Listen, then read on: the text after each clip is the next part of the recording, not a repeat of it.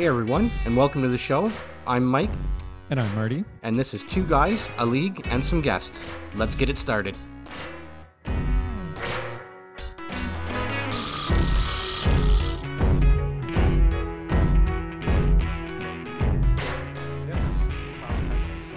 That certainly helps as well. That's so you know what? Hey, it is what it is.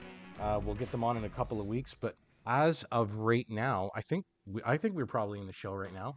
Probably have been for a little. Are we in it? Probably have been for a little while. Stepping I'm- I'm something. guessing. What? So, Okay. episode 21, bud. Episode 21 this week. Yow! Bring it out. Brought to you by the Hockey Podcast Network and our sp- sponsors. DraftKings. Dude, what a way to start the program this week. Around the boards coming at you. Check my fanny. We got Beauties and the Beast to end things off. So, you know what? Let's jump right into it, Marty. Uh, around the boards this week. Um, we'll hold off on the second team. We like to kind of keep that nice and tidy for you. We'll get to that in a second. But the first team that we're going to get to is the Arizona Coyotes. Um, haven't spoken about Yeah. them much lately. Um, you know, They came out good. They started out good. may- maybe when I go through the numbers, maybe you'll understand why we don't really talk about them an overabundance. but I mean, listen, Yeah. let, let I've got as usual, I've got the numbers here for you. Uh, Marty will get into his part here in a second, so let's get to it. Uh, record of 53 games played, 23 wins, 26 losses, four in overtime. That gives them 50 points on the year. That's a .472 points percentage. They've got 154 goals for and 169 against. That's a minus 15 goal differential. Uh, that places them seventh in the Central, 27th overall. Uh, ranked 26th offensively at 2.87 goals for per games played. They're ranked 19th defensively at 3.17 goals against per games played. The power play ranked 15th, so middle of the pack at 21.3. Uh, penalty kills ranked 20th at 79.1. Um, so the numbers don't jump out at you, uh, not like we expected them to. When you're talking about the Arizona Coyotes, there's kind of a, I don't want to say culture, but just kind of, you know, there's a wheelhouse that you kind of think about when you think about the Arizona Coyotes. And listen, for for me personally, Marty, quite frankly, the circus has got to end in Arizona. Um, At some point. I- I I mean, the organization is spinning its wheels in mediocrity. Uh, they play out in an arena that has a capacity of 5,500 spectators. They cannot seem to secure land or an arena deal to save its life here over the past few years. I mean, for, for, uh, in my personal opinion, it's time to do what is ultimately best for the league, but more importantly, for the players that have had to deal with this for far too long. Um, look, I mean, when you're looking at the the um, talent on this roster, myself personally, aside from a Clayton Keller and perhaps a Dylan Guenther, Keller's sitting with 21 goals, 28 assists for 49 points. Uh, Guenther has got uh, five and five for 10 in only 16 games, so a pretty decent Very showing nice. for the uh, for the young kid there. In my eyes, there's not much to get excited about. Are there some other names? Yes, I think Marty, you're going to get to those uh, in a little bit here. Mm-hmm. Um, you know, you can throw Connor Ingram in there to a certain extent. He had a really decent showing here, you know, halfway through the year. Um, but he's basically started to falter as of late. He's gone one and four in his last uh, six games. One of them he was pulled. Uh, he's got a 4.29 GAA and an 881 save percentage in those six games. Um, listen, I mean, yeah. Marty, we've had this discussion before, and I'm certainly not going to hide it again. Um, I still, to this day, I will never understand how this team still finds itself in Arizona when you have an arena sitting in Quebec City with a capacity of 18,259 waiting to house an NHL franchise. And you know what? Yes, I am Canadian, and yes, I am biased to another team coming to Canada, so sue me. But but just for me, it, it's the profitability of it, Marty. 5,500 compared to almost like thir- almost 13,000 more asses that you can get in those seats. Like, listen, we've talked about it before, Marty. I- In in particular with the team moving, going to Quebec, there's a built-in rivalry with the Montreal Canadiens. Do you mean to tell me that those that fan base in Quebec would not jam hack that barn? Go and look at what the Quebec Ramparts have been doing for a number of years here. I understand that Patty Roy is not behind the bench anymore. I don't. I'm not, I'm not sure what the deal is in regards to him owning the team now that he's back in the NHL. I'm not sure if he had to sell it or whatever the case may be. Suffice it to say, though, he's still got his fingerprints on that. I, I mean, they, they've been packing that building forever. So, I, I again, I won't go over it at length here because we've we have talked about this before. But for me, I just plain as day, plain as day, just will never ever understand why Bettman will continue to want to die on the Arizona Hill when, again, uh, just profitability for me. Like just the amount of people that you can get into those seats, Marty, almost 13,000 more. Like, it, I don't know. It, it just, the dollars and cents seem to make so much sense for me that I, I, I still don't quite understand why we're putting ourselves through this. Both the league, the players, and all fan bases. I mean, I'm a Montreal Canadiens fan, and this thing has been sticking in my craw for a number of years here. I still, I, it, I just don't get it. So, you know what, Marty? Well, honestly, the the thing that pisses me off the most about the situation, uh, the you know the fact that they seem to be getting a third, fourth, fifth, sixth, endless yep. Chances for it to succeed. Why did the Quebec Nordiques leave Quebec? Financial issues, struggling to get a new arena. Sound familiar? You know how quickly they left Quebec as soon as those two things started happening? Pretty much within about, I think, a two or three year span, they were gone from Quebec and they were relocated. Meanwhile, here we are with Arizona, who's been struggling with for those exact same reasons. And we're talking decades close, here, man. The better part of a decade. Yeah, exactly. Yeah. I think the so last time they me, were I think the last time they were in the playoffs, Marty, was 2012, 2013. And the only reason I remember that is I think Mike Smith was the guy that was carrying them there. So it's been it, has been a long while since it's these guys while. have even sniffed the playoffs here. So to me, this screams Bettman's ego. That's what this is about. It's not about anything else. It's like it's just him. It's point. like, well, no, I want this to succeed. This is mine. So I, I need this to be my baby, and I'm going to see it through. And da, da, da. yeah. Like fucking Gary Bettman, get over yourself. Like honest to God, this is this is absurd, and it's insulting to the rest of us who you think we're not going to? You think we don't know? You think I'm the only person who, the first person to actually say that? The reasons why Quebec left are the same reasons why Arizona should leave. You think I'm the first person to come up with that? No, this is not a secret. This is very well known.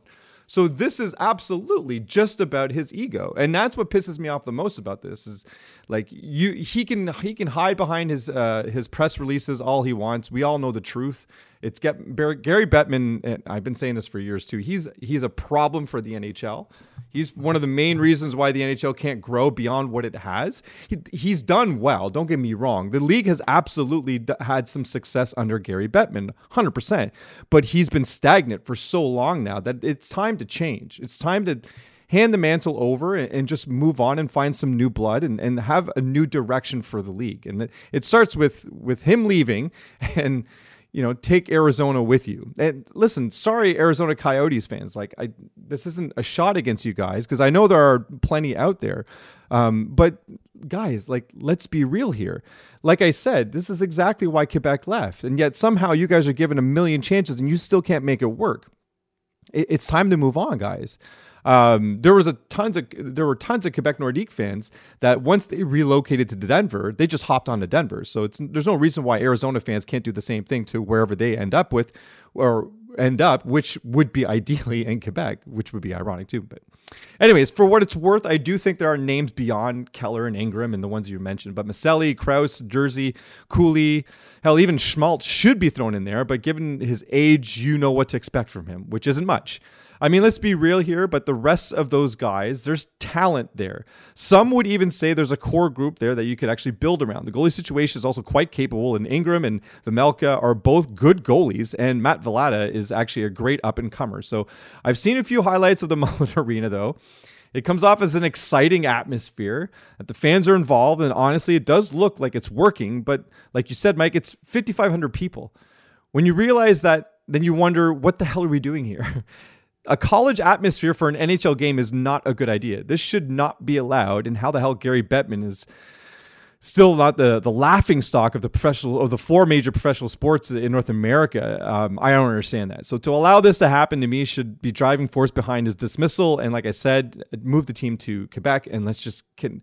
It needs this is this has been such a sticking point for so many people for so long. We we're all just like we need to move on, man. Just end it already and you know what? I, I will be corrected, and listeners out there, you know, if I'm a little off in this, when it comes to this, like they're at this point now where apparently there's a plot of land that they want to they, they want to build on. Yeah. Now the the problem is is I, I guess that's up for maybe I'm wrong with this, but I've heard like this thing is up for like auction. Uh, like I'm not maybe I'm off on that. I, I don't know, yeah. but it, it seems kind of convoluted and somewhat complicated. Everything just seems to be like you know, everything just seems to be moving so slowly with that franchise. And and, and listen, I mean, we've gone over it at nauseum, Marty. It's like you know they get defeated by this vote at this point. They get you know thrown out of uh, uh Gila River Arena. It's just an absolute mess over there. And and, and listen, yeah. again, we Marty and I, both Canadians, you know, both living in the Ottawa area here, like we we're biased. Um, we're not we're not hiding that from anybody. We want another team in Canada, but there's a reason why we keep pushing that. I mean, listen, do not. I, I have gone over it already. They're filling a, a junior uh, arena. They, they are filling it for, for the that junior team out there, the Quebec Ramparts don't sit there and tell me that these guys are not going to fill that that arena, that Videotron arena in Quebec City.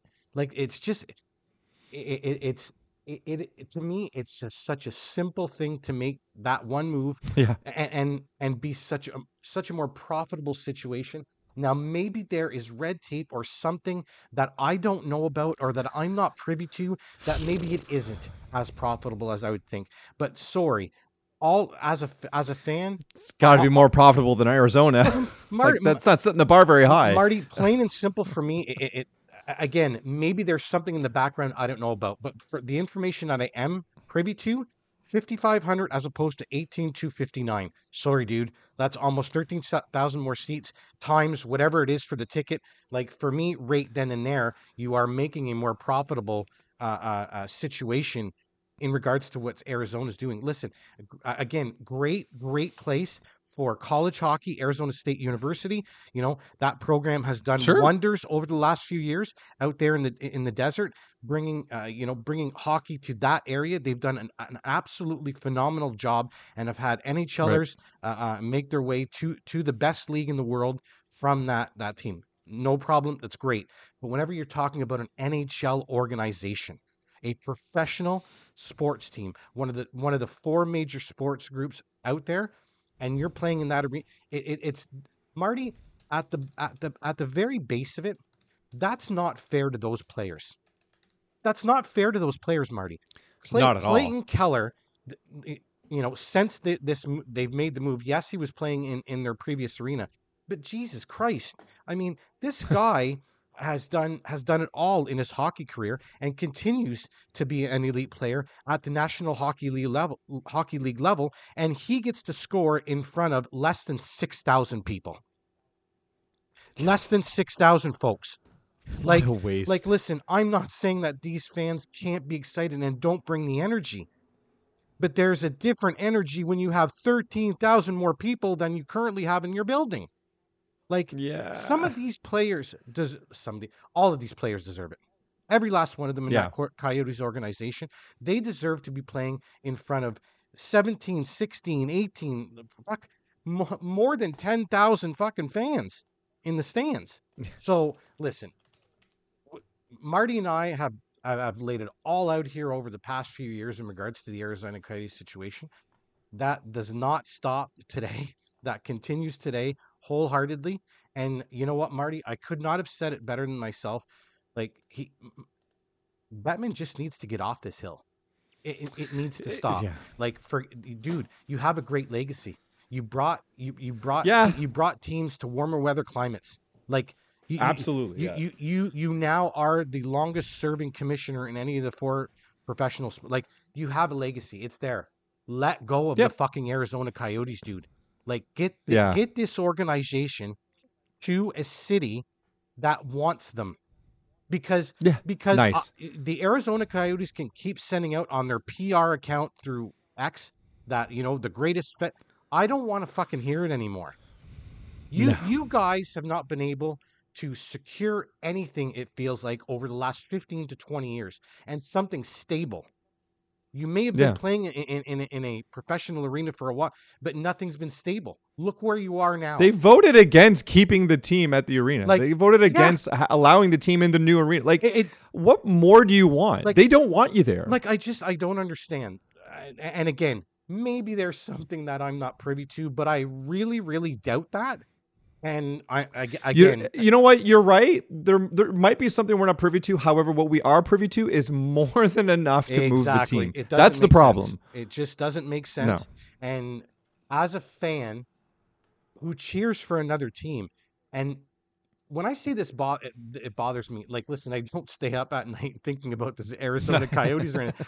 But as a fan of hockey, like you know, Logan Cooley, yes, he's playing for that organization yeah. now. But Marty, we talked about it in the offseason and, and leading up to the start of the season. This was a guy that wasn't sure if he wanted to go to that or at least not make the move right yet because of the situation yeah. that they're in. When you have players that you have drafted, and we're talking about a top three draft pick here in Logan Cooley. Yeah. And if he's and if he's questioning it at all, Marty, his his decision of wanting to go to the big leagues because of the situation that organization finds itself in, that's yeah. a problem.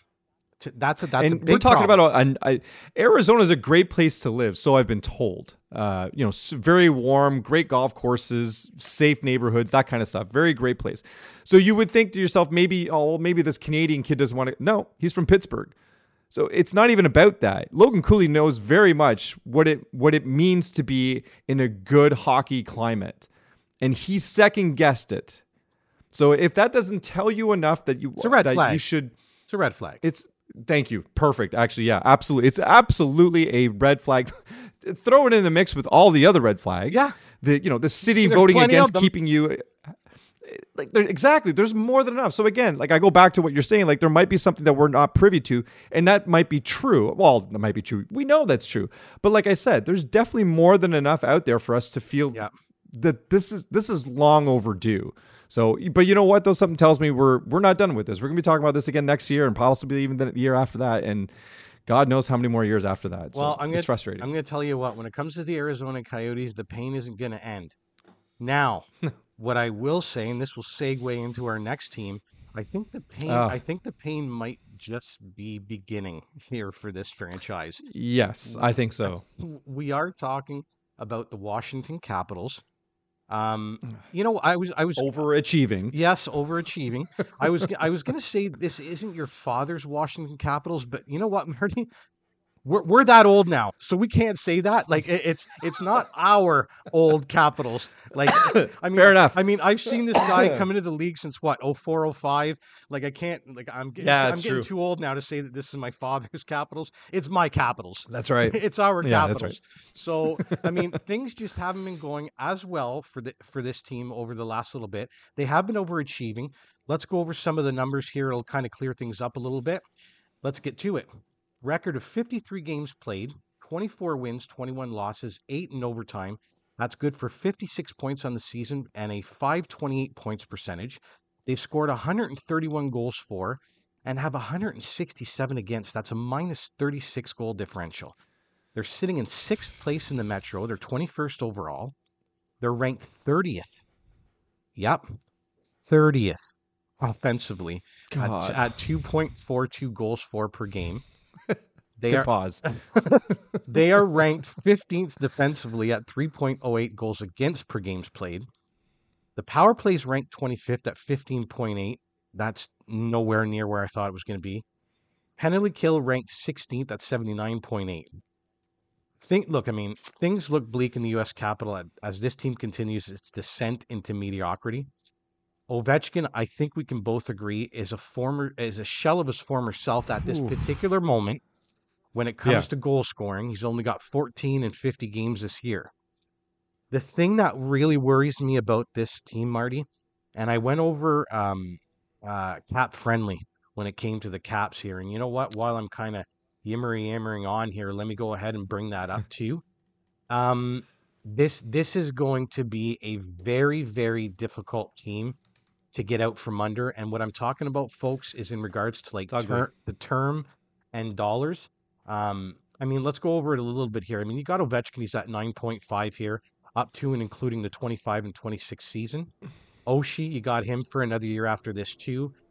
Anthony Mantha, he's done at the end of the year. So do you br- continue to bring him on at 29 years old, or do you move away from that? An albatross of a contract, as far as I'm concerned, coming up. Tom Wilson. Oh. Tom Wilson gets bu- bumped up from 5.16 to 6.5 next year, starting next year, and I believe it's a six-year contract. Brutal.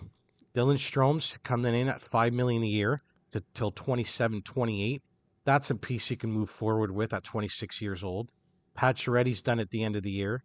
You got Milano and Nick Dowd that, in my personal opinion, could potentially be trade pieces. Milano comes in at 1.9. Dowd comes in at 1.3. Where it really starts to get a little bit dicey for me is when it comes to their top four defensemen, Marty. They're all signed up to and including the 25-26 season. Carlson at 8 million, Nick Jensen at four, a little over 4, Trevor Van Riemsdyk at 3, and Martin uh, Fehérváry at uh, 2.675. Kuemper's thrown in there at 5.25, and he is up uh, at the end of 26 27 long story short, short, folks, there's not a lot of pieces that they can move out. That's what I'm getting to when I'm rhyming off all of these terms and dollars for you. It's going to be extremely difficult for them to move away from some of these. And the ones that are coming up, like, I mean, Nick Dowd's got a, a this year and next year yet left. You probably want to keep that at 1.3. Sonny Milano, you probably want oh, yeah. to, you probably want to do the same. He's 27 you know, you'll have him to 30 and he's under 2 million a, a year. So for for me it's just it's becoming very very difficult to move some of that roster. Uh, you know that mm-hmm. Ovechkin's not going anywhere. I mean, he's going to play out his last days with that franchise. That that's that's happening. And I mean, unless Crosby wants to move, I think you're seeing the same thing there in Pittsburgh. Um, yeah. Listen, all, all that all that being said in regards to the term and the dollars, it's going to be difficult to do what magnifies that just a little bit more is there's little in the way of prospects coming up the pipeline as well yeah. for this for this organization. Now that being said, I do like what uh, Carbery has done with this team and what the oh, yeah. and the cards that he has been dealt with. Um, but in my personal opinion, I do think that the teardown does need to start. Now, uh, the teardown needs to start, but I, I've gotten written down here where where they can because there is just not many areas. There, there just isn't. I, I mean, you got Nick Backstrom on, on LTIR, and that's giving you a little bit of relief in regards to dollars. But I mean, Marty, it's you know they're they're in that mushy middle, and we've talked about that endlessly as well. I mean, it, you know, they're not bad enough to get a, a super high draft pick, and they're not good enough to you know kind of challenge for any kind of to division title or, exactly or be yeah. in or be in any situation. I mean, yeah, they're sniffing at a wild card, but I mean, they're, they're do you really even want them to though? well, I mean, like, it's and it's not even that, right? It's the teams that are in front of them too. I mean, you've got guys like the Islanders and the Detroit Red Wings, and I mean, some of these groups are just a little bit better positioned than than than Washington is. So, I I just I I, I got to say that these guys. should. well, if if I'm running this team, we're sellers at the deadline. That's for sure. You mm-hmm. have you have to start somewhere, Marty, and look, I, I it's ironic that Washington and Pittsburgh are, are right next to each other uh, with very similar rosters, uh, doing very similar things.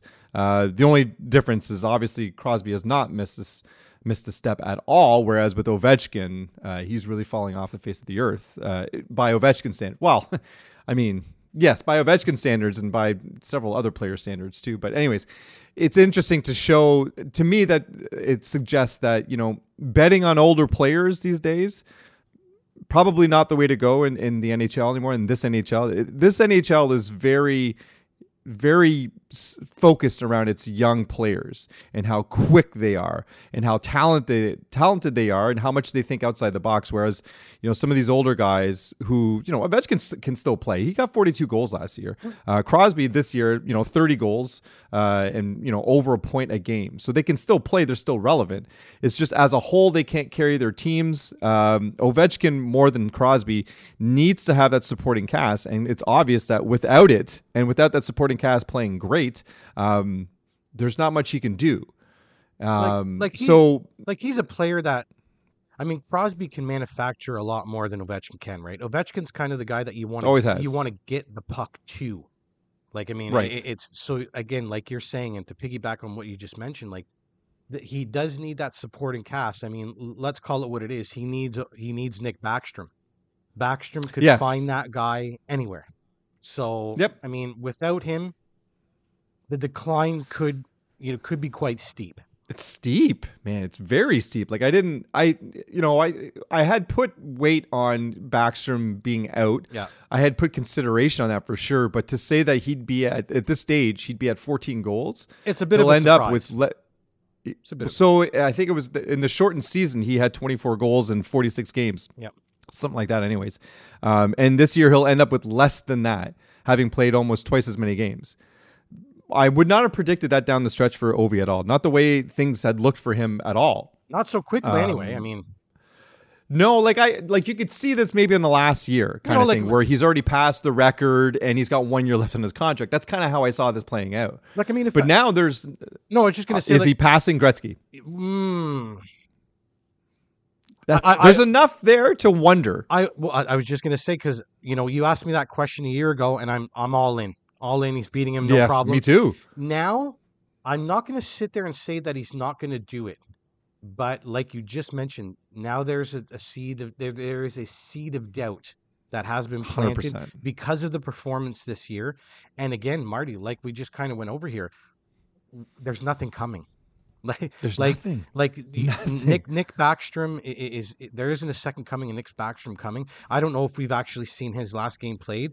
I think so. That's what I'm wondering. But I'm but I'm not 100. Um, percent But I mean, like, it's it's just they they're in a tough spot, Marty. I mean, when you when you've got guys signed like Ovechkin 9.5 and again you know I'll go over the 6 year I think it's a 6 year deal that uh that Tom Wilson starts next year it's just I, like the, the, hate, the hate, I hated that contract from day one. That's a pointless contract. Exactly, and and the heydays are gone, right, Marty? Like the heydays are oh, gone 100%. For, for, for, this group. So you're on. It, it's a contract on, that makes zero sense. Like you're on the back nine, no matter which way you look at this. You yeah. look at it from whatever angle you want. You are on the back nine. Like they're they're, they're yes, we're, we're, not coming. The, the, Rock the Red is not coming back. Like it's it's not. You know, well, it may come back in an, in a different. Uh, uh, form, but not with a, an Ovechkin-led kind of group here. So, listen, no. it's it's going to be tough. Uh, I think that these guys may find themselves in mediocrity for a, a, for too long. Well, I, I think it's going to be a little bit, Marty, because again, I just like Marty. Th- even even three years from now, Marty. How are you going to get rid of that Tom Wilson contract? What are you going to do? Give two fucking first round picks just to get rid of this fucking thing? Like they're not doing that. Like it's it's, Ex- it's even not, if they did, think about the absurdity like, of doing that. Exactly, How much further down exactly. are you bringing yourself by getting rid of two first picks? So it makes no sense. So I just don't understand like how they're going to be able to get themselves out of some of these contracts, and that's the problem for me going down the line, right? Like usually you can get it to, oh, okay, it's his last year and we'll retain some. Dude, that top four defense has got contracts for the next three to four years. So like it's not it, it's just it's not it's not going to be conducive to a quick um, to a quick turnaround for these guys. I, I just don't see it. Um, you know, there's too much in the way for them to become serious contenders, and there's too much in the way for them to actually fall below because you can't ask these players not to play their best. And there's enough talent on this team yep. to keep them exactly where they are, which is in that mushy middle. And that's a major problem it, it, because all you're ever going to do is get middle of the round picks and that's it. And like you won't be able to develop quickly. You won't be able to get over that hump quickly. You won't be able to get help to the players who need those that help. And what sucks is that it's obvious what they've been doing. They've been lining themselves up from an organizational standpoint, from an owner standpoint, they've been lining themselves up for Ovi's run at Gretzky. That's what this has always been about. You can tell it's written all over these contracts. However, what happens when that fails and your seasons are failing? So, now there's even less to grab a hold. There's way less meat on that bone now from a Capitals perspective. This this makes no sense now. And you can even look at that from a bigger picture too, Marty. I mean, the the fan base is not going to have anything to latch on to now The, I mean, no. the, l- let's face it. The, the the thing that they've been kind of marching towards here is, like you mentioned, Ovechkin, Gretzky's record. Ovechkin, Gretzky's record. Yep. Ovechkin, Gretzky's record. That's the, that's kind of what the. I mean, look, guys, they won the Stanley Cup in 2018. It's 2024 now. Like you're you're five years, six years removed now. Like that that's that's the only meat that's on the bone. And like Marty mentioned, once when that starts to falter as it has been this year, like I mean, Marty, I'm looking at it here, and if mm-hmm. I'm a fan of the Washington Capitals, I can easily, easily sit here and say that my team is not taking any kind of an upswing now. And four, five years from today, and and and, Marty, if I'm being honest, and, and going over particularly their CapFriendly situation, dude, that that that's probably you know looking at it from a positive with rose colored glasses a little bit here. I oh, mean, yeah. you're, you're still going to have some of these players that we're talking about today, some of the Ovechkins, the Wilsons. Uh, you're still going to have some of these guys around, you know, four years from now. Like it, it, it begs the question: When did you know, as a cap, as a Capitals fan, or for any of those Capitals fans out there, the Capitals fan base, when does my team start to take that, you know, that that move back up the standings? And looking at it today, I mean, four, five, six years from today. Uh, you know, you got to look at rebuilding that team and, and, and adding some youth to it. And I mean, it's an aging roster uh, from top to bottom. So, Very so quickly. It, it, it will exactly. It'll be uh, it'll be interesting to see how they kind of play this out here over the next uh, well, really over the next two, three uh, trade deadlines. Because in my personal opinion, you're a seller. Now, what do you have to sell? That's a different story. That's a different story. They have contracts to sell. That's what they have. yeah, yeah. They'd have to sell the farm here just to get rid of the damn thing. Uh, so kudos to the fans though. They they're at a 95.2% capacity. However, that being said, they're in the bottom 10. So it's not exactly you know, you're not bragging about being in the bottom. You're only you're barely above Chicago. Um, but Chicago's got a massive boost with uh, Connor Bedard, right? But then you're only ahead of the Senators, Flyers, Blue Jackets, Ducks, Flames, Jets, Sabres, and Sharks. So again, barely. The heyday, the barely. Hey, yeah, the heydays are gone where they're like completely packing it. packing that place and rocking the red and the whole bit. So but I mean, look, they, I'd be they, interested in seeing too, like the differences between last, like two years ago, last year, and this year. Yeah, what the trend is, and then we'll we'll see what next year is because let's be real, it's going to be worse next year. I do. I honestly think it's going to be much worse for Washington next year. Like, so do I. Again, I feel they're overachieving this year. Me too. I, I didn't. I honestly did not expect them to even be where they are at right now, which is not saying a whole lot at all. They're 11th, and that's and that's not good. And that's why I mentioned Carbery because I'm sorry for what he's been given as a first Absolutely. as a first year above coach, 500 record. First, yeah, wow. exactly. First time head coach. Like he's he's done well with what he's had. Uh, I mean, Christ. I mean, you're basically leaning six on... points behind. That's crazy. Six points behind eighth spot uh, Detroit uh, with two games in hand. So, like, they're not even out of a of a wild card spot yet. You just, which is great, it, but well, also really bad. Yeah, I know. It's like where, and and again, like th- this is this is the prototypical mushy middle. Like, where as yeah, a, as a fan yeah. of that franchise, as a fan of that franchise today, like yeah. Where where do you want them to go? You know what I mean? That's true. Do we do yeah. we actually bring somebody in to make this push and try and get in, or like do we start some like per and, and listen personally, and I know that maybe this isn't the uh, um um idea of choice, but I just I, I don't know. I've always been that type where Marty, what would be the point of pushing? What's the point of pushing? To get yourself into the yeah, first round know. and probably get hammered.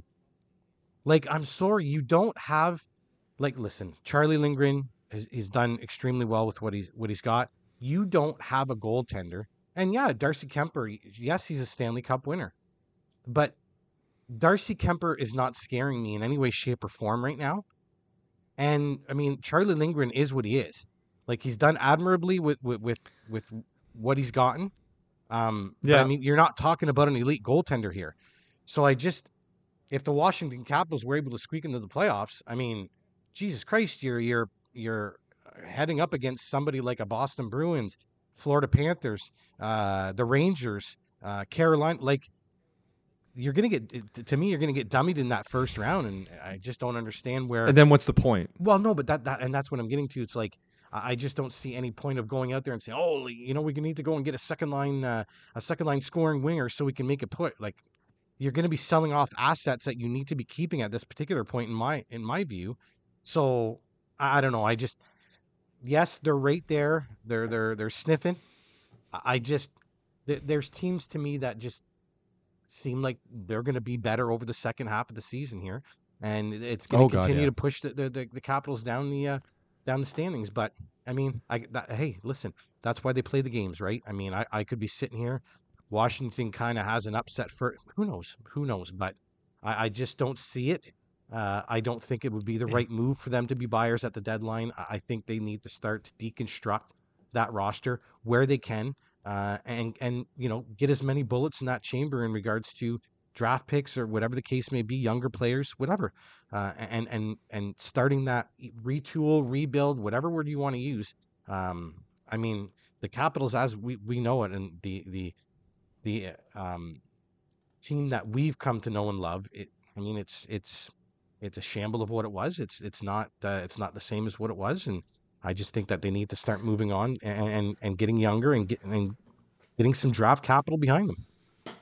And here, here's another reason why eh, this is weird, man. Like hockey's just weird. Like remember last year with the way LA was just like so good, but if you look at their numbers, it didn't make sense. Like remember yep. we were talking about that. Like yep. it, just, it was very odd.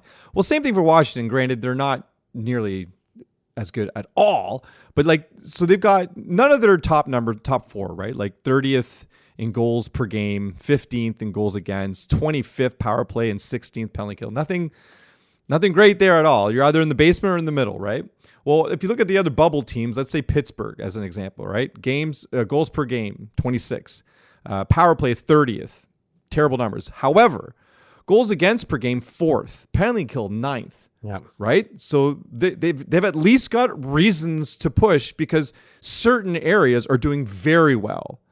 Um, then you look at uh, the New Jersey Devils, uh, goals per game, eighth. Goals against 26, power play 13th, and penalty kill 19th. But at least they have that goals per game.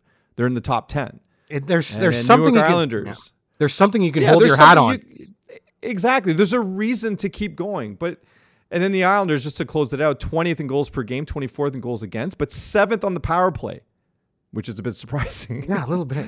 uh, and then 32nd in penalty kill, also surprising. But again, they've got power play right? You get a penalty against them and you're in trouble. Doesn't matter what team you are.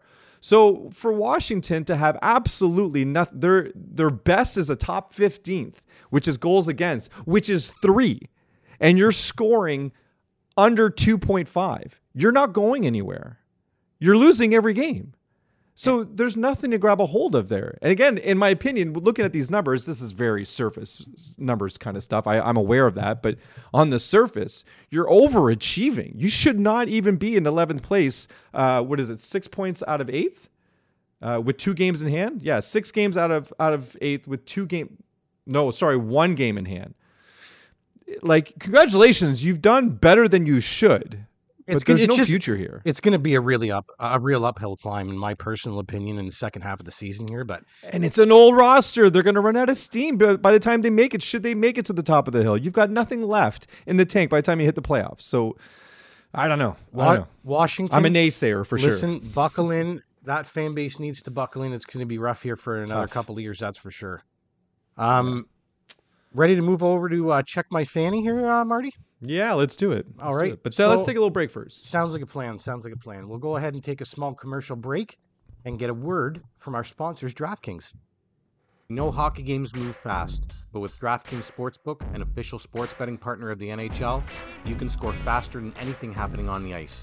This week, new customers can bet 5 bucks and get 200 instantly in bonus bets. This week I've got the Boston Bruins coming in at plus 120, taking on the Edmonton Oilers coming in at minus 142, and the Buffalo Sabres who come in at minus 130, taking on the Montreal Canadiens coming in at plus 110. Download the DraftKings Sportsbook app with code THPN. New customers bet just 5 bucks on the NHL and get 200 instantly in bonus bets. Only on DraftKings Sportsbook with code THPN. The crown is yours. Gambling problem? Call 1 800 Gambler or visit www.1800Gambler.net. In New York, call 877 8 HOPENY or text HOPENY 467 369. In Connecticut, help is available for problem gambling. Call 888 789 7777 or visit ccpg.org. Please play responsibly. On behalf of Boot Hill Casino and Resort in Kansas. 21 plus, age varies by jurisdiction. Void in Ontario. Bonus bets expire 168 hours after issuance. See dkng.com slash hockey for eligibility and deposit restrictions, terms, and responsible gaming resources. NHL and the NHL Shield are registered trademarks of the National Hockey League. Copyright NHL 2024, all rights reserved. And we are back with Check My Fanny. Marty, things are starting to get a little interesting here, by I tell you. So well for you. well, I mean, not just not just no, me, it's okay. really. It, it, there, there's some movement at the top of the of, of the leaderboard again here. So yes, Scott goes into yesterday. Uh, the Royals uh, go into mm-hmm. yesterday's mm-hmm. matchup with the Buccaneers on Sunday, having eight players to the Bucks none. So so long story short, it was like buckle up for your father, hoping to kind of hold them off. At the end yeah. of the day, with a win Oof. by the Avalanche four to three against was it I think was it against Arizona? I'm not Arizona. I'm not. I think it was Arizona. I think it was Arizona too. I'm not 100. percent um, Big four three yes, win for the Avalanche over Arizona four three, which gave Scott uh, a goaltending win, which pushed him over your dad by a point. I think it was 49 48. Um, yeah, it was. In that same game, and that last goal was scored by Devon Toews it just wasn't it wasn't a good game for your brother. Uh, not only not not only does he lose uh, um, lose uh, another half game on Scott at the top of the uh, the standings. Um, I came back to tie your brother, so he wasn't able to kind of keep pace with Scott there. Goes another half game behind him. I was able to kind of sneak in there and tie the game up at the end of the at the end of the night on Sunday.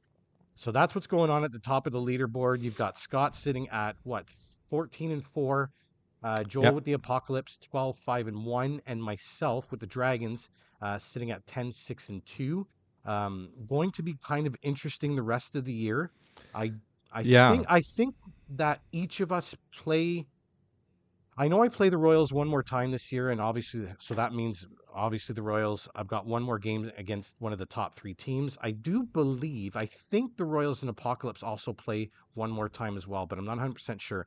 All that to say that the top three teams really yes, do. don't really don't meet each other much the rest of the way. So it will be interesting to see how everything plays out.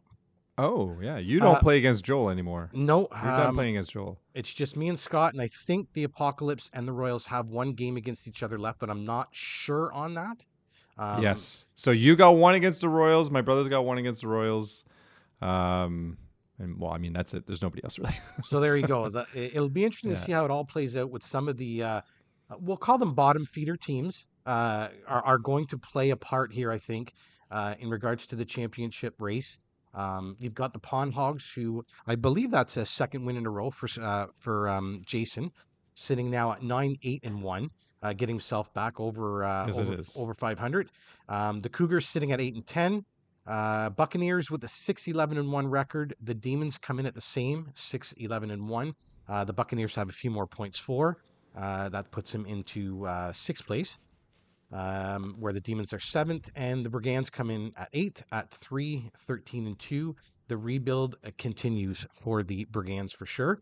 Um, First pick so overall, yeah, baby. Woo! You got that right, baby. Uh, Macklin Celebrini coming to the Brigands, uh, unless something happens with our draft lottery. Um, I don't know about that. You're like, no, no. Uh, one trade to speak of, though. Um, the league leading Royals uh, took care of a little bit of a goaltending issue that they had, uh, uh, owning Vitek Vanecek. Um, so they drop him and acquire um, Sergei Bobrovsky from the Pawn Hogs, Um, the Pawn Hogs received the Royals' fourth round entry draft pick in 24 25, as well as a second round midseason in 25 26. So the Royals fixing up their issues and bolstering their lineup uh, for the stretch run. So listen, still a three team uh, race, but if you you can kind of get the pawn hogs in here to a certain extent. Um, I mean, they're only they're only what a game and a half behind me, so they're they're sticking their nose into things here, back on onto the uh, the right side of 500. Um, so listen, let, us see how things play out for them too. Um, but as it stands right now, I don't know, man. Feeling feeling a little bit like the Royals and the Apocalypse could be going head to head here. I mean, I, I've got my work cut out for me, especially when it comes to uh, the Royals. I think, like we were talking about, Marty, we have seven or eight weeks left. Uh, that yep. doesn't give me much uh, racetrack uh, as I am three games. I think I'm three games behind or two and a half games behind um, Scott. So there'd have to be a little bit of a swing here for me to be able to get my nose stuck back up in there. Um, but half, yeah. that being said, um, that is uh, check my fanny. Unless there's anything else that you wanted to add there, Marty. I, I guess first not. pick overall. Woo! That's like a plan. That's, all. We move on to Beauties yes. and the Beast. Uh, Marty, you want to start us off uh, with Beauties and the Beast this week? Sure thing. I went a little centric on the goalies. That's uh, all, all right. Four of them are goalies. That's all right. Um, but I like, yeah, and part of it actually, I'd started out thinking, oh well, I'm going to do it, you know, based around my players. So I looked at my team and I was like, oh yeah, I got one goalie, and that's about it. so I decided to shift to just goalies. Um, so anyway, so Nico Daws, first one up, uh, three wins, one loss, the last four games with a 202 and 942 save percentage. So a for a team searching week, all, it's yeah, week. big time. Well, with the injury to Vanecek, right? Yeah, uh, he got thrust into that uh, starter roles. They called up Akira Schmid, who I also have. Didn't use him at all. four starts, uh, follow like uh, four consecutive starts for Nico Daws. Uh, for teams searching all season long for a goalie to take the reins and run with it, perhaps the injury to uh, Vanecek, as I mentioned, um, is actually the the kind of thing that really this team needed. Um, so he didn't like Nico Dawes didn't necessarily play some shitty teams either. Like Daws uh, like I said, four straight starts, and he beat Seattle, Nashville, and Philly. All of them are bubble teams, so they're all playing for like their hearts out basically for that last spot. Um, and that one loss against LA, he stopped 25 out of 27 shots. So kid's been dynamite, and I doubt Vanecek presents much of a threat when he comes back. I see this really being a 1A, 1B situation going forward once he does come back, because I believe it's just day to day.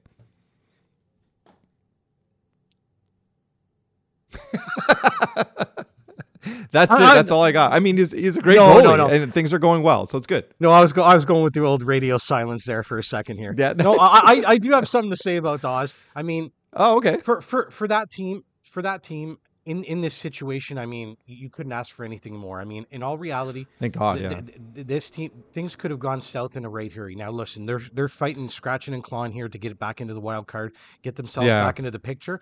And I, I gotta say, for Nico Daws to step up and and look, I understand. Um, you know, you you you definitely want to be cautious with this player, especially with all of the trade speculation uh, and Markstrom going to New Jersey. So just be careful with that. That being said, though, with the week that Nico Daws had, this is exactly what the New Jersey Devils needed. I mean, you know, he, come, he, comes up big um, um, for the uh, uh, Stadium Series comes up big for this club here oh, yeah. in, in, a big, big time of need. I mean, their yeah. quote unquote starting goaltender goes down. Things aren't working out with Akira Schmid. He goes down to the minors, is back up again, uh, as Marty mentioned. I mean, good on him. This is exactly what New Jersey needed. New Jersey has a, a, a quick strike offense that can do some damage that way. Again, this is mm-hmm. just a situation where a goaltender needs to come in there, make that right save at the right time, and he's been doing yep. that. I mean, Marty, like you mentioned, the last four games, 2.02 goals against average, 942 save percentage. Yes, please. Dynamite. I will yeah. absolutely. We will take that any day of the week. Nico Daws definitely, definitely worthy of a uh, of a beauty this week. That is for sure which is ironic too, because in terms of uh, mentioning uh, Akira Schmid playing backup, uh, this was Akira Schmid last year, right? Like he was yeah, their savior yeah. last year, uh, but now it's Nico Daws stepping in. And overall, he's played 12 games. He's six and six with a 293, 912. So nothing to sneeze at. Nothing that's you know grandiose either. But he's definitely given them a reason to uh, to believe they actually might make it through. So good on you, Nico. So good next next up, Sergei Bobrovsky. Uh, oh, four wins, no losses, one shutout in his last four games at a 150, 947. Oh, I mean, man. this is Vezina Bob. I yeah, know. Is, and, and we're some of us are a little bit upset about the trade that we talked about in CFHL, but yes. it's all right. I'm fine with it. I bet you He's are. having a great season. He's having a great season altogether with 27 wins, a 241 GAA, and 914 save percentage. Steady, if not spectacular, which is all the team really needs. Like, the, honestly, this Florida team is dangerous. At the moment, this is the best season that was his best season in Florida. So if Bob can keep this going all the rest of the way and right into the playoffs, and all indications are that he can absolutely do this, uh, Florida might actually be the best team in the East right now, especially with Boston kind of coming back to earth a little little bit recently. So they've overtaken the first overall in the Eastern Conference, uh, just ahead of New York Rangers. For whatever reason, though, the Rangers always come off as being unassuming, so they're kind of hidden, even though they're second. With Florida, though, they've got that extra little bit of swagger. And then when yeah. you've got a Bobrovsky playing the way he's playing, fuck, that makes him dangerous. And the way Paul Maurice coaches this team, I don't know, man. Right now, in my opinion, they they're emerging as the favorite out of the East, and it's a big reason that is Bobrovsky. You know what, Marty? You hit on all sorts of points there. Um, I mean, Bobrovsky playing like Bobrovsky should, with uh, you know, earning ten million dollars. The thing, the thing about this team for me is th- this team is starting to get real scary, Marty, and and yes. not on, not only with their performance since the holidays uh, season, these these guys have gone off. Tkachuk has just re- he's ridiculous oh, again. Oh, he's nuts. He has, he has gone off since the start of the year. Um, what it is for me is these guys have been there, right? Like they, they went through the, the, the, the finals last year. Um, they you know scratched and clawed their way to get into the playoffs. We're playing playoff hockey the last two months of last year. Like yeah, w- what scares me the most is this team has been there and has done that and knows exactly what it takes. And for them to be doing what they're doing right now, like you know, we, we've seen it time and time again, Marty, where a team maybe peaks early dude. Yeah. I I don't think this is anything like that. I think that no, this is guys, who they are. I think I think they're flexing their muscle right now, Marty. If I'm being really honest yeah. with you, um, you know, Boston has had a phenomenal, phenomenal year, and have had players step up uh, in, in, positions that that oh, they've yeah. lost, in particular down that center ice with Bergeron, Krejci. Players have stepped yeah. up. We talked about it a couple weeks ago. Done very, very well when you see the way the Florida Panthers are playing right now, all cylinders, the way they the way they just murdered the Tampa Bay Lightning, just hammered hammered them. Like it, it, it's a scary, scary thought to, to, be thinking about this team in round one. And again, I, I go back to those intangibles, Marty. These guys have, have gone through the black and blue uh, postseason, you know, right till the end, and and and ha- mm. again, leading up to that playoff, they had to fight, scratch and claw their way for the past for the two months leading up to that. These mm-hmm. guys know exactly right to the to the minutia, exactly what these guys need to do, and they're doing it. And, and I just find, like you said, I think you mentioned the word swagger as well, both in regards to Bobrovsky and the actual team. And mm-hmm. m- man, when it like this team, you can just kind of see it. They know they're good. They they, they know that they're going to be winning. And and dude, the the run that they're on on the road right now, like I'm sorry, oh, dude, yeah. you're you're going into other teams' buildings every second night or you know every whatever night, and you're handing it to them in their building. Like I, I listen, I'm not going to um, uh, continue on anymore here, but. Two, su- yeah. But suffice it to say, Bobrovsky doing exactly what he should be doing with the type of money that he's making, and that team is really, really looking scary right now, Marty. Yeah, like as a whole, the team looks great, but that's the that's the difference maker right now is that not only do they look great, but they've got that goalie yep. who's playing exceptionally well.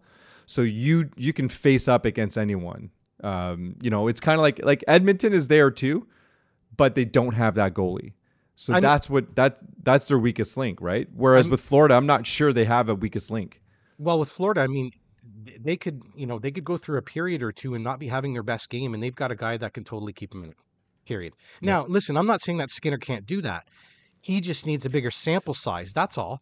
Like we've seen Bob do this, right? We've seen Bob carry yeah, a team on his shoulders, exactly. i.e., Columbus Blue. Jackets. Did it last year. So yeah, again, to, you're in the right, playoffs. Marty. He played amazing you're, last year. You're right, Marty. I mean, it wasn't the greatest of season, but once it got to the playoffs, we saw a different Sergei Bobrovsky, and we are exactly. seeing that Sergei Bobrovsky all year this year. And yeah. again, we, I think we talked about it earlier on in the year, Marty. This is the first time, well, first time, first time in a long time that we've seen Bobrovsky play the way he should. I mean, this, this is, is like I said, yeah, this is his best season in Florida to date so far. Yeah. If he finishes with those numbers, because I think one season he ended with a 913 save percentage. I think it was the second year in Florida. This will be 914, so that much better, right? Yeah. So yeah, like Bobrovsky is having his best year. It would make sense that this is you know Florida's best opportunity because you've finally got everything clicking at the right time. So He's been hot, man. Um, moving on, uh, Peter Kochetkov. So three wins, two losses, one shutout in his last five games but then 193 goals against and 920. Another great goalie, uh, 927 save percentage. So talk about a stopgap player. Peter is keeping it together for a team with massive holes in nets. Spencer Martin deserves some credit, but not much because he's only point. been great like point. lately. Yeah.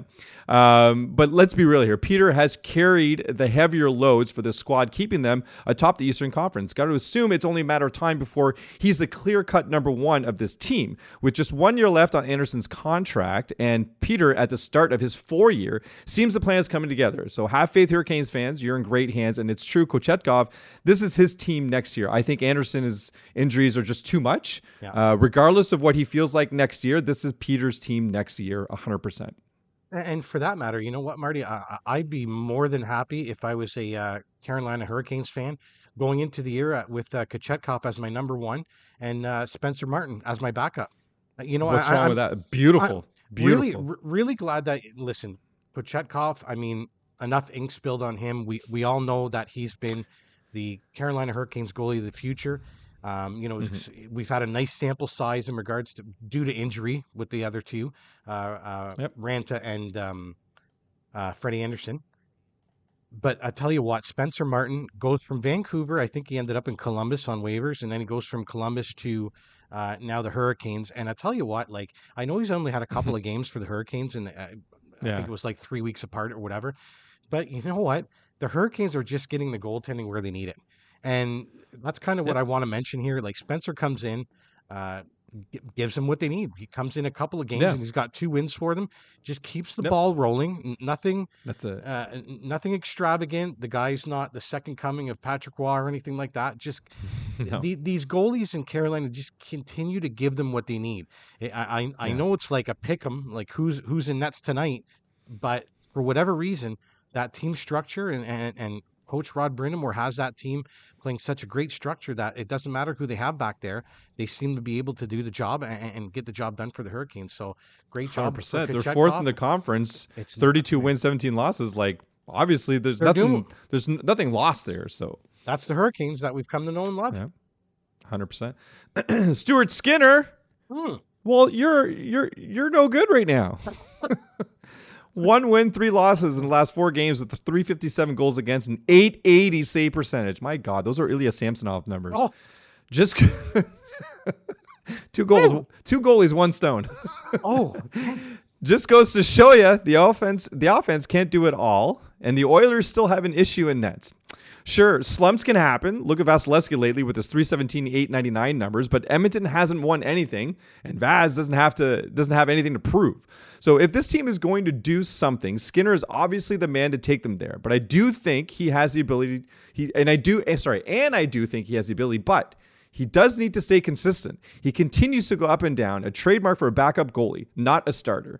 At what point do Oilers fans feel like this is just the same old stuff and we'll be one, maybe two rounds into the playoffs before we're out again because we don't have that goalie back there? It really feels like we're repeating ourselves against again this year. And as much fun as a 16 game win streak was, that may have been our high for because quite frankly, losing in the second round just ain't cutting it anymore. And I don't want it anymore. So I'm like I this is absolutely a broken record situation we've thrusted Stuart Skinner into a situation where he's like basically treading water. And the offense is the reason why we're pushing through. We've had moments of brilliance with Stuart Skinner. Don't get me wrong. But this is not where he's supposed to be at this stage in his career. This was not how he was supposed to go through it all. Um, I know the original plan was Jack Campbell was going to be the the you know the, the main guy driving us through it, and that just didn't work. But you know, we put ourselves in such a hole in, in the goalie situation that there was no way, there was no other choice than to just thrust Stuart Skinner into this. Calvin Pickard is just, I mean, it's you got two backup goalies trying to play a starter position, and it ain't working out. So, well, I mean, that's Stuart Skinner for you. For for me, when it when it comes down to it, Skinner and the Oilers. I mean, we, we've we've gone through this with the Leafs for a number of years, and to a certain extent, we have gone through it with the Oilers as well. I mean where, what it's going to come down to is the beginning of the playoffs. Like, I mean, that, that's what yeah. it is. That's what it is for these guys. I mean, they're basically, you know, now earlier on in the year, we were wondering if they were even going to make the playoffs, but, you know, a 16 game win streak yeah. kind of, you know, takes care, t- takes care of that, gets you back into where you want to be. Uh, but for this team, it, it's all about the playoffs, and it's it's it's going to be what have you done for me lately? Um, in particular, for me, you know, during the 16 game win streak, and, and listen, I understand they weren't playing some of the best teams in the league during this win streak, uh, and it was a lot of okay. What, whatever the case is, they won those games and they were playing better defensive hockey. Was that because they were yep. they were against some lesser teams? Quite possibly, and we'll find out if, if that was the truth as we get towards the playoffs and they start playing top end teams every night, every second night. That right. for me is where that for for me is where the rubber's going to hit the road. Is, is this?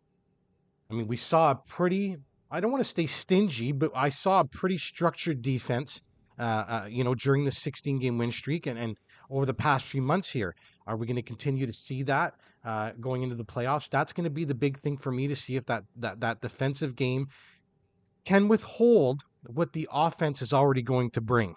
So we're going to find that out. I, I listen, I'm much more comfortable with Stuart Skinner today than I was a year ago. That's for sure. He has shown me that he can be he has the, the, the ability to be that top goalie that they need. Um, I'm not talking. Right. I'm not going to sit here and say elite. No way.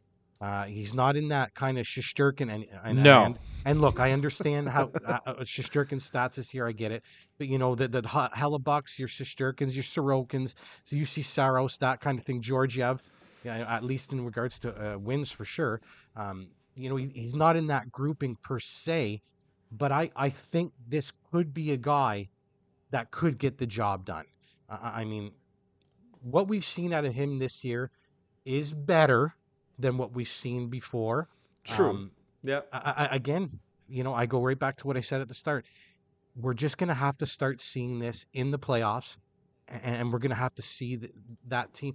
What we saw during the 16 game win streak, I need to see that in the playoffs. Period. That, that's what I need there to see. There it is. That's what yeah. I need to see. So we're gonna find Wait out. Wait, how, how many play. wins do you need to get to the to get to the Stanley Cup again? Sixteen, baby. So if they That's go on another sixteen, pretty ironic, eh?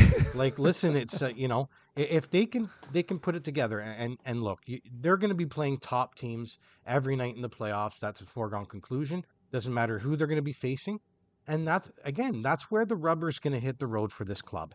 I mean, they're they're kind of in the same wheelhouse as the Leafs.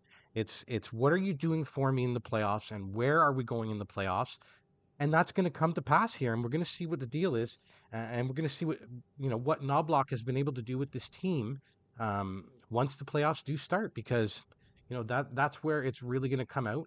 Um, I, I think they've got the makeup to to, to get it done.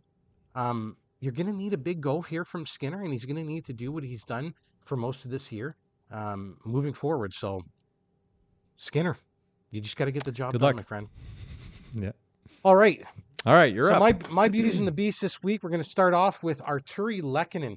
Um, listen, I mean, this guy seven points in his last eight eight games since returning from injury. Those seven points have actually come in the last five games, so he's pretty hot lately.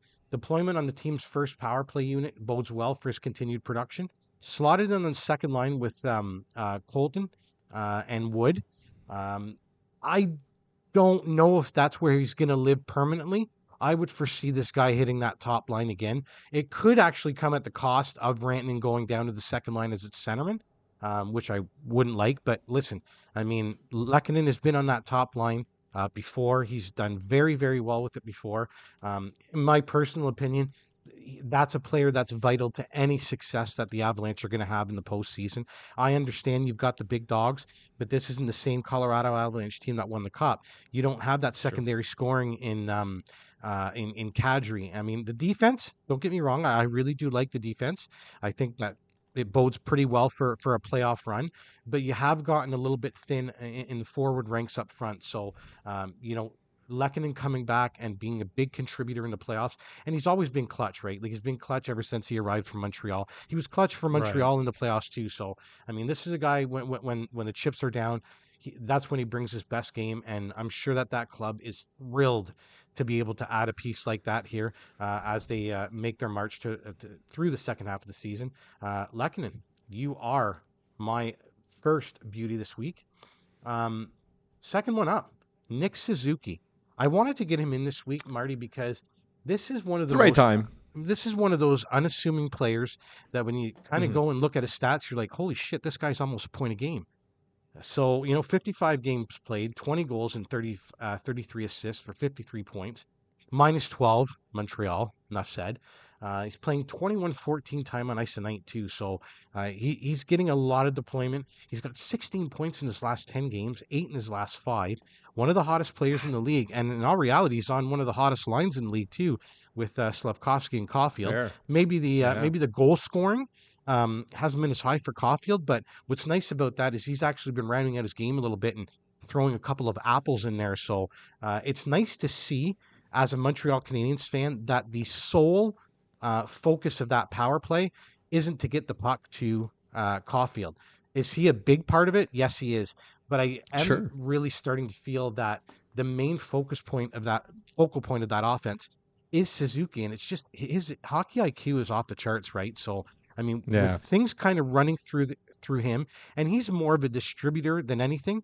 But boy, oh boy, has he ever started to tuck some uh, biscuits the last little while here, big time. So, um, you nice. know, Nick Suzuki, the, his prog, uh, prog, progressed every year uh, of his development. I mean, his his totals have gone uh, up and up every year.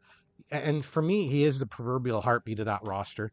Um, I mean, he's the captain, uh, and and the the thing one of the big things for me is he's going to make that contract look like a bargain.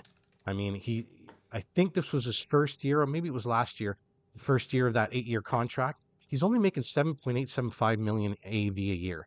So this is an under eight million dollar player, and I think you're going to get more than eight million dollar production out of him uh, over the course of that contract. So that's going to look good for sure. And I mean, look, the guy plays uh, in all situations for the Habs. I mean, He's got obviously the five on five. He's got P, uh, power play one, and he's on the second penalty killing unit too. So very, very involved in what the Habs do uh, from from whatever angle you're looking at, and just indispensable to this team.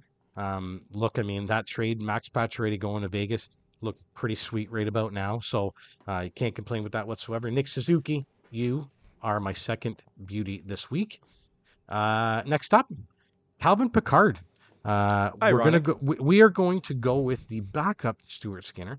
And listen, I didn't write much down for him here, and, and the reason for it is he's just getting the job done. Simply in the position that he's been put in, he's been getting it done. He's got a 3 0 record, 2.01 goals against average, um, and a 926 save percentage over his last three starts. Uh, he's allowing Knoblauch to give Skinner a little bit of rest because we got to keep in mind here Skinner's never really been this like 60, 60 game guy, 65 game guy. So you kind of want to ease him into that a little bit, right? Like if you can get him into 55, maybe 56, 57 games, you know, spell about eight or nine games off of that form, keep them nice and fresh for the playoffs. Uh, that, that's what you're looking for. And with the way Pickard has been playing, he's certainly offering Knoblauch and, and, and that team uh, the opportunity to give uh, Skinner a little bit of rest uh, moving forward and as they make their way through the right. second half of the season here. Um, and again, like I said, Marty, with that type of an offense out there in Edmonton, it's not like you need Calvin Pickard to be the second coming of Dominik Hasek, right?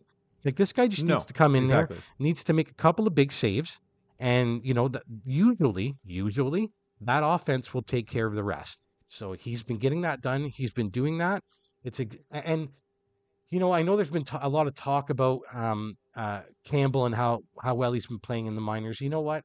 You keep him down in the minors. You're saving. Uh, I think it's 1.5 million or saving on that contract by burying that in the AHL. You know, you got Pickard on a much better, uh, uh um, uh, cost-effective contract, and he's and he's getting the job done for you, Marty. So to me, there's no point in, in playing around with this Jack Campbell thing. Listen, things have been going well. Knoblauch's come in there. Team's got been playing well. 16 game win streak, the whole nine yards. I know things have been a little bit up and down lately, but at the end of the day, I think things have settled down a, a little bit in regards to the net. I know there's still questions. I know people are still going to question that team and, and, what they have in goal. But at the end of the day, these guys are getting it done for you. Uh, um, on the overall, all uh, you know, overall season speaking, um, and and I just don't see there any need to uh, uh, to upset that apple cart. Calvin Pickard, you are my third beauty this week. Um, my beast, uh, it's one of my own guys. Um, I, this was before last night, I'm assuming. it was before the goal. Uh, listen, I'm happy about what Devon Toews did for me on Sunday, February 18th. There you great, go. Yeah. Great job. great job. Happy with that. That being said, um, whenever I picked up Devon Toews at the start of the year, you certainly were hoping for uh, what you've come used to, which is basically a 50 point season. Um, in our league, it probably adds a little bit more when you when it comes to goals uh, scored by a defenseman. Um, but I'll tell you what, I, am a little disappointed in the in the um, uh, production this year.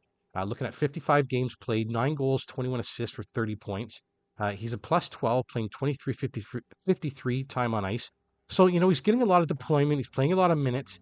Uh, the points, like he hasn't cratered or anything like that. Um, right. you just, you, you become, he's, he's certainly not on pace for what he's put up the last couple of years. I think he had like 57 points a couple of years ago and 50 last year. Um, of course, again, that changes a little bit with our, our scoring system in our league. Um, you know, he's got three points in his last 10. He's got one point in his last five. Uh, he has been bumped down, and I, and I think this is where a big part of that is.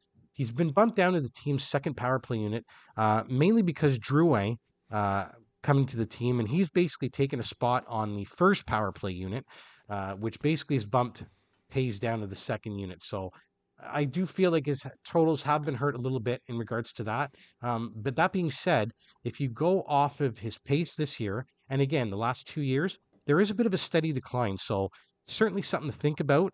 Um, you know, w- w- maybe not so much in one year leagues or uh, daily fantasy. You know, nice to to have a guy maybe you can bring in and out of the lineup, so to speak, from from free agency.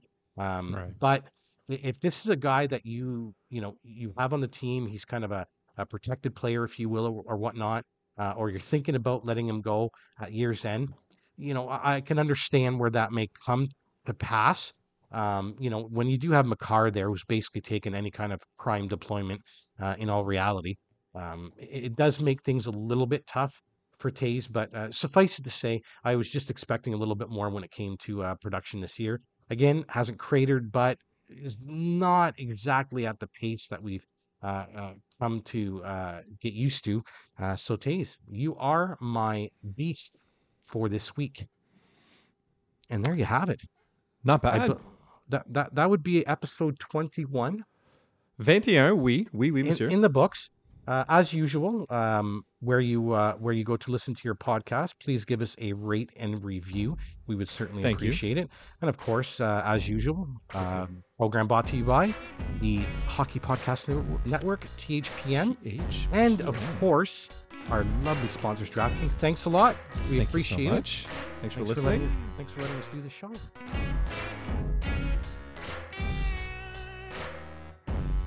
Thanks to everyone out there for listening. If you are interested in reaching out to us, you can email us at two guys, a league, and some guests at gmail.com.